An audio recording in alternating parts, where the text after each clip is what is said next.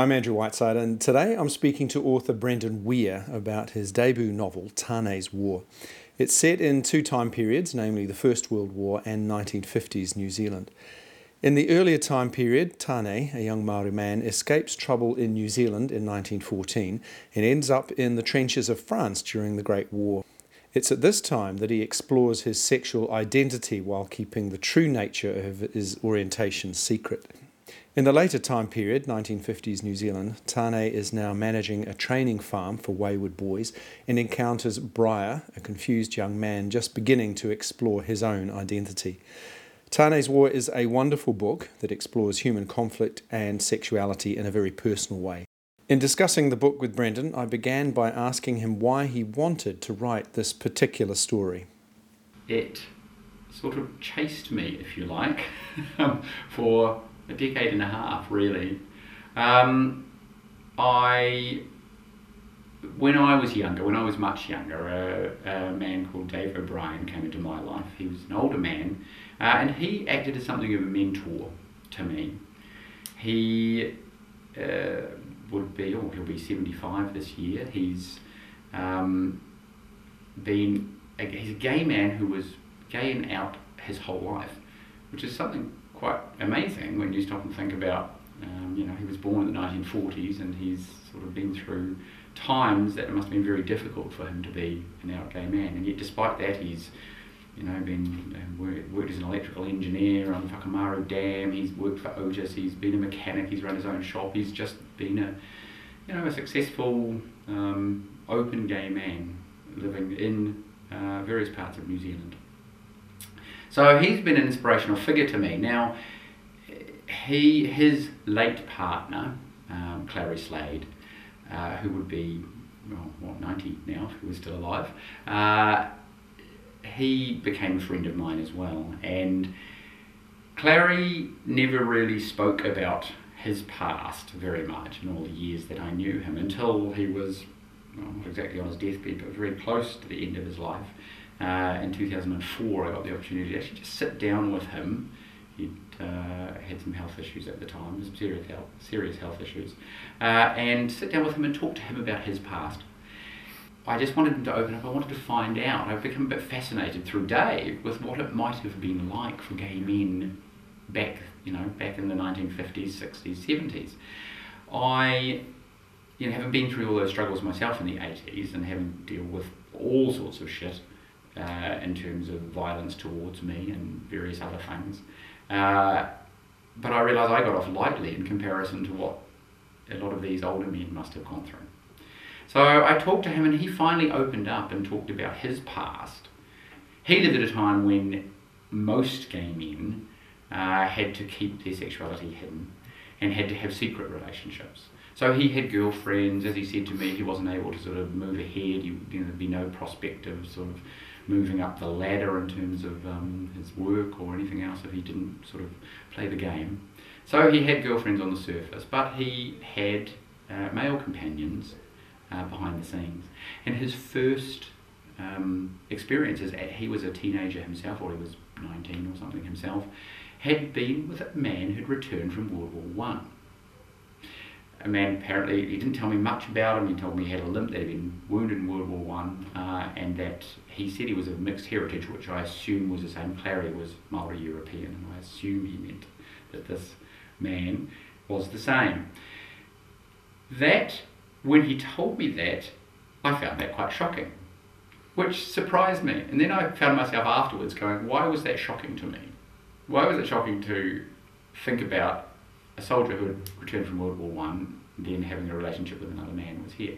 And I realised that there was a whole narrative that was missing from our history, was this idea of gay soldiers. This was back in 2004. We've since covered that ground a little more. There's been uh, a little more focus on that. But keep in mind, I was sort of raised uh, in the early 1980s, 70s, and 80s. Uh, in a very conservative part of Auckland and within conservative communities, faith-based community in fact, uh, where all the narratives of homosexuals were of criminality or you know highly feminine men and that sort of thing. So this idea of a gay soldier that had been out and served his country was quite confronting to me. So I thought to myself, why was it confronting? Why should it be confronting? So this character just sat with me, sat in my head for, well, over a decade really. Um, and I actually, some years after that, in 2008, I went and tried to find some more. Clary had passed away by then. I tried to find more information about this man. Um, I wasn't able to unearth very much at all. I spoke to a couple of Clary's contemporaries who were still alive, and they were able to confirm that Clary had had this connection, or spoken of this connection he'd had, but they weren't able to offer me any more detail. So instead, I decided to create a completely fictional account based on that. So yes, but I was intrigued to write the idea of this sort of a gay soldier, a self-aware gay soldier, someone who knew that he was serving his country, yet it was a country who didn't which didn't accept him. So, and to me, that's you know that's a it's giving on a whole different level.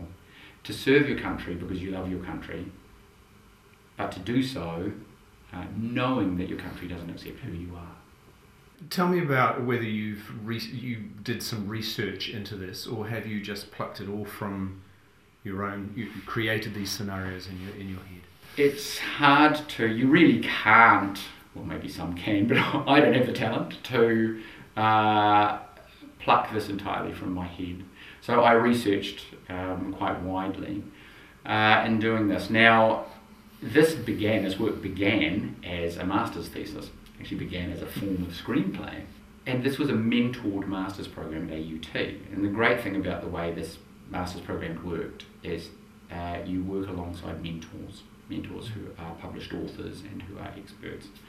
My two primary mentors there were Mike Johnson and uh, James George. Uh, and James George, in particular, was able to point me in the direction of a number of resources which were really helpful.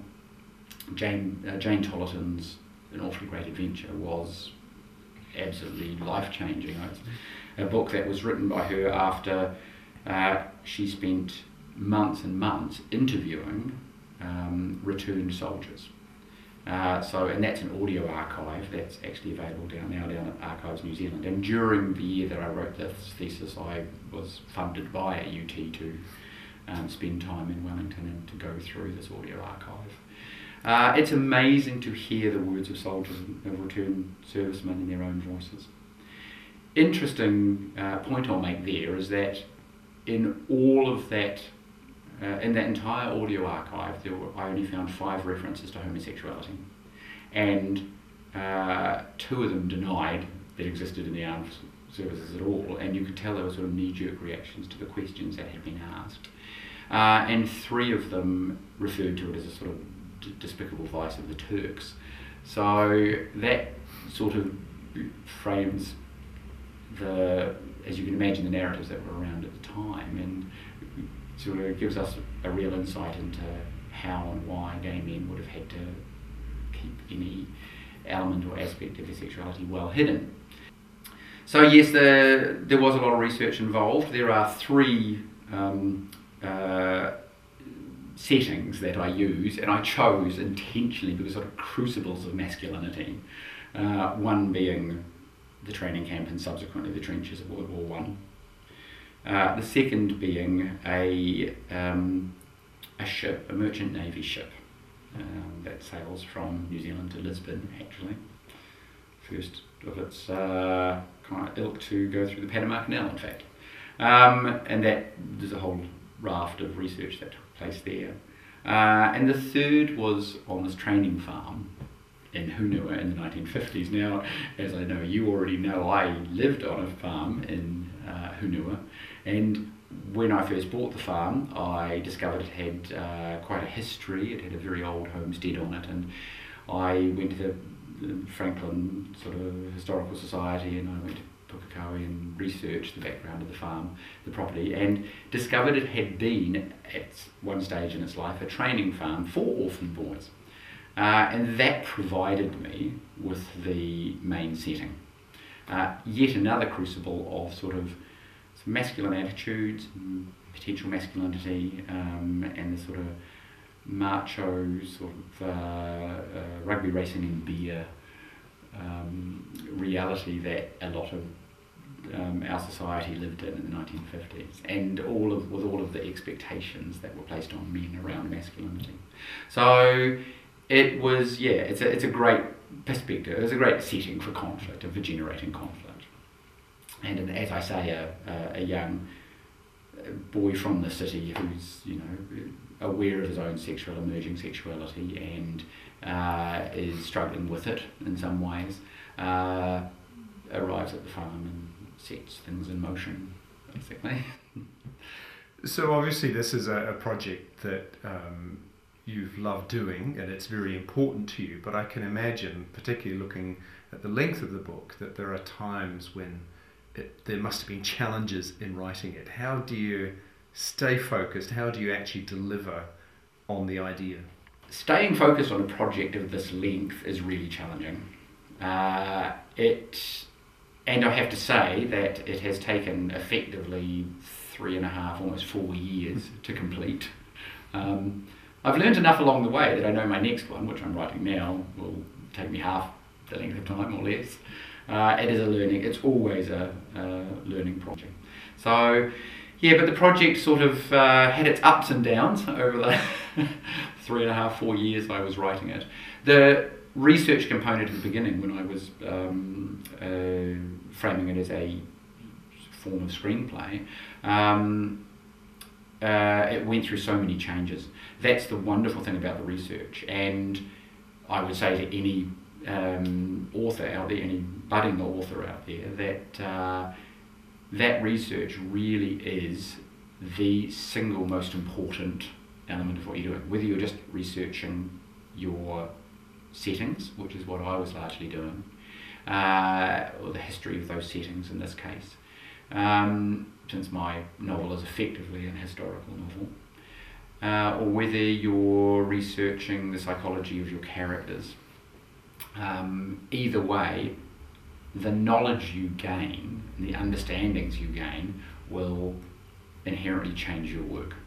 So the structure of my work changed like oh, a dozen times, I guess.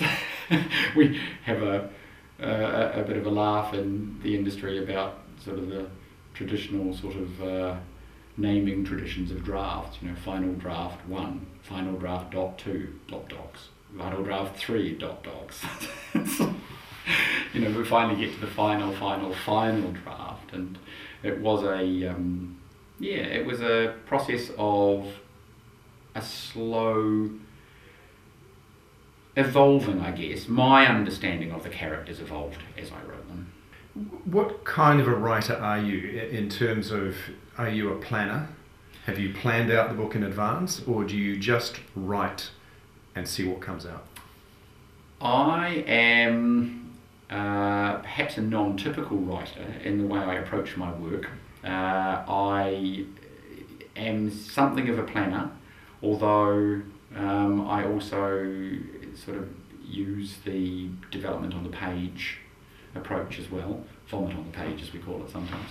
Um, you just pour it all out, knowing very well that 10% of what you write is going to be great, uh, 10% of it's going to be dire, and the other 80% is going to be something in between, stuff that you need to work with. Um, but we, I spoke earlier about the research. The research leads to planning. You will, as you learn more about the psychology of your characters, as you learn more about the settings they are in and the way that they, by definition, must respond uh, to the situations you put them in, uh, then you will find uh, the structure of the work uh, becomes not predefined, but it becomes clearer to you. The um, uh, and that, in a way, is an element of planning within the work. But I'm not a sit down and um, come up with a treatment for the novel with a beginning, a middle, and an end, uh, and with specific outcomes. I knew the basis of the conflict I wanted to write, and I knew the effective outcomes. Although the final outcomes, the final choices that are made at the end of the book, were not finalised in my own head until I was in about the fifth draft. So, yes, I think to start a work, I need a certain amount of planning, uh, and that planning is largely around character for me.